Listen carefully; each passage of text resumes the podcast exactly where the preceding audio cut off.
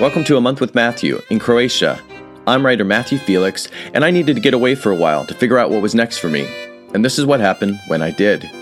These are travel anecdotes, stories, and ruminations from my month in a small island village in Croatia. From the characters I met to the experiences I had, some funny, some frustrating, to the thoughts, memories, and emotions that came up for me during my solo retreat in the seaside village in Croatia.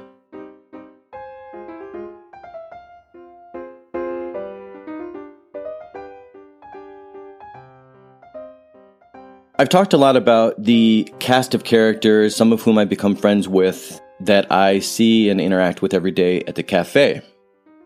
I don't think, at least I don't remember though, talking about the cast of characters that I ordinarily see at the nude beach. Now, the reason I bring this up is because all of a sudden, after, you know, two plus weeks here, all of a sudden there's been a shift the past couple of days. And most of the people who I would see on almost every visit they're suddenly gone. So, so I've just been sort of kind of missing them almost. The people that I'm referring to, just to give you an idea of kind of who was at this beach every day when I would show up, there was this group of three elderly women, and I'm guessing they were in their late 70s, early 80s. I'm really, really bad at guessing ages, but somewhere in that range for sure. And a couple of things, you know, I just thought it was so cool. So they would swim, they would come back, they'd sit in sit in the shade, they'd sun themselves, they'd chat almost nonstop. And it was just really, really cute. I loved the fact that these elderly women were just doing their thing at the nude beach, comfortable with each other, comfortable with their bodies, and just obviously just again really in their element. Each time I would go to the beach and they would be there, which, like I said, was almost every day, I would just wish that I spoke, spoke Croatian. I would just get really curious about, you know, what are they talking about? Who are these women? Are they, I just assumed they're locals. I don't know that. Maybe, maybe they're tourists, but I assumed that they were locals. What's their stories? Again, part of what's so interesting when traveling and what has been so interesting for me since being here is getting to know some of the people and getting to know some of their stories. And so I couldn't help but wonder what were the different stories, the respective stories of these three older women. But I haven't seen them for a couple of days, so I don't know if uh, if they've moved on or, like I said, what the deal is. There was also this couple. He would get naked, she would not. That would set up this fairly elaborate, almost like a campsite in the shade at the, the top of the beach, basically um, in the forest, more or less.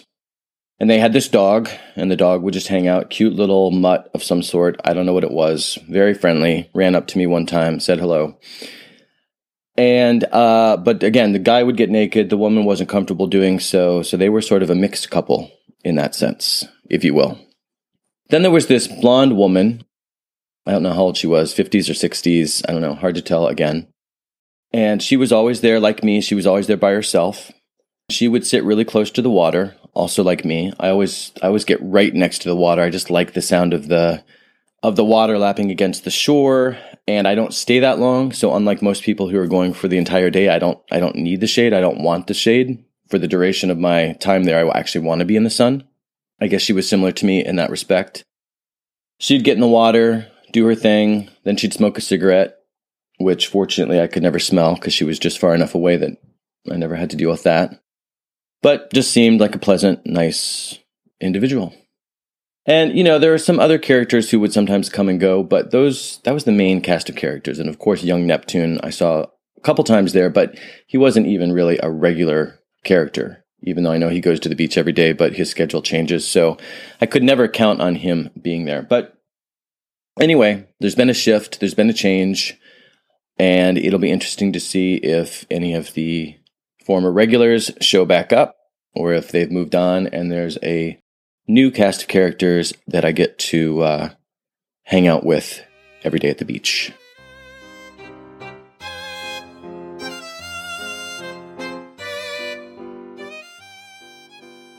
You get to a point when you've been someplace, someplace foreign long enough that there's a reality shift and the reality that you're living day by day here in this foreign place, in my case here on the island in Croatia, it starts to feel like this is your reality. You know, this is your normal, so to, so to speak, your your your day to day reality. And I say that in com- in relation to the reality at home, the reality that is your ongoing day to day. You start to feel like that you've left that behind. That that's just some sort of distant, intangible, almost abstract reality because the reality that you're experiencing day to day, you know, you've you've you've been experiencing it now long enough that this is what you know in the moment. Being present, this is your present reality. This is your current day to day reality. And so again, there, there's this shift. And it's sort of surreal because you know intellectually, of course, that reality is at home. Like your existence is, in my case, it's still back there in San Francisco waiting for me, right? I'm going to go back home, going to pick up where I left off. That is my sort of primary reality, my primary existence. But even as I'm saying that, that's not what I'm experiencing right now. And I've been here long enough and I've gotten to know this place intimately enough. And I've gotten to have these interactions and build these relationships with the people here, relationships with the place here. I have my routines. I have my diet. I have my house. I have, I have a reality here. And so it's just really interesting because initially you, everything feels so novel that you don't have those sorts, that sort of perception, right? You know, you're on vacation. And that's just what it is. And it's this exciting new place. And, but you're, you're really aware of being rooted back home and that this is novel. This is, this is an exception. This is a temporary situation. But once you've been someplace long enough and you've developed your routines and your relationships and all those things that I just cited, then it's almost as if your mind starts to play tricks on you. Except you could just as easily argue that they're not tricks we talk about living in the present, being in the present moment, that that's really all that matters. Well, in that case, this is my reality. It's not a trick. This is my day to day. This is my life in the moment. But still, that juxtaposition is really fascinating. And there, there is a point, and this is the other thing that's fascinating to me. There is some sort of intangible turning point where you sort of cross that bridge when you sort of pivot and now this foreign place is no longer foreign. This novel place is no longer novel. And you're not, you don't feel your experience isn't, oh, I'm just on vacation. Your experience is, this is my life at the moment. And again, so there becomes this, as is so often the case in so many different areas of our lives, but there becomes this, this schism between what we know intellectually. I know I'm from San Francisco. I know my apartment's there. My friends are there. My life is waiting to pick back up back there. That's what I know intellectually. And then what we know experientially. And experientially, my day to day here in Croatia, this is my experience. This is my life. So I kind of just love that. I kind of love that, that juxtaposition. I love, again, this is part of why I like to travel this way, which is, you know, going someplace and just planting myself there and staying there for a while because you just develop a different relationship with the place and there's this shift. And I just find it fascinating. I just find it fascinating.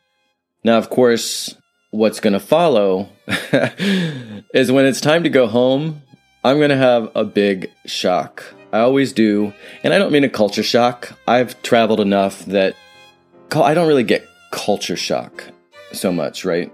But it's it's more just reality shock. I'm going to go from I'm going to have this rude awakening where it's like, uh, you were delusional, Matthew. This is not your reality. You were, in fact, on vacation, so to speak. You were just in this place temporarily. And I'm going to go back to San Francisco. My life's going to pick right back up. And it's going to be, again, yet another major shift. But um, I love that stuff. It's all part of the fun. And uh, yeah, all part of what makes this so fascinating.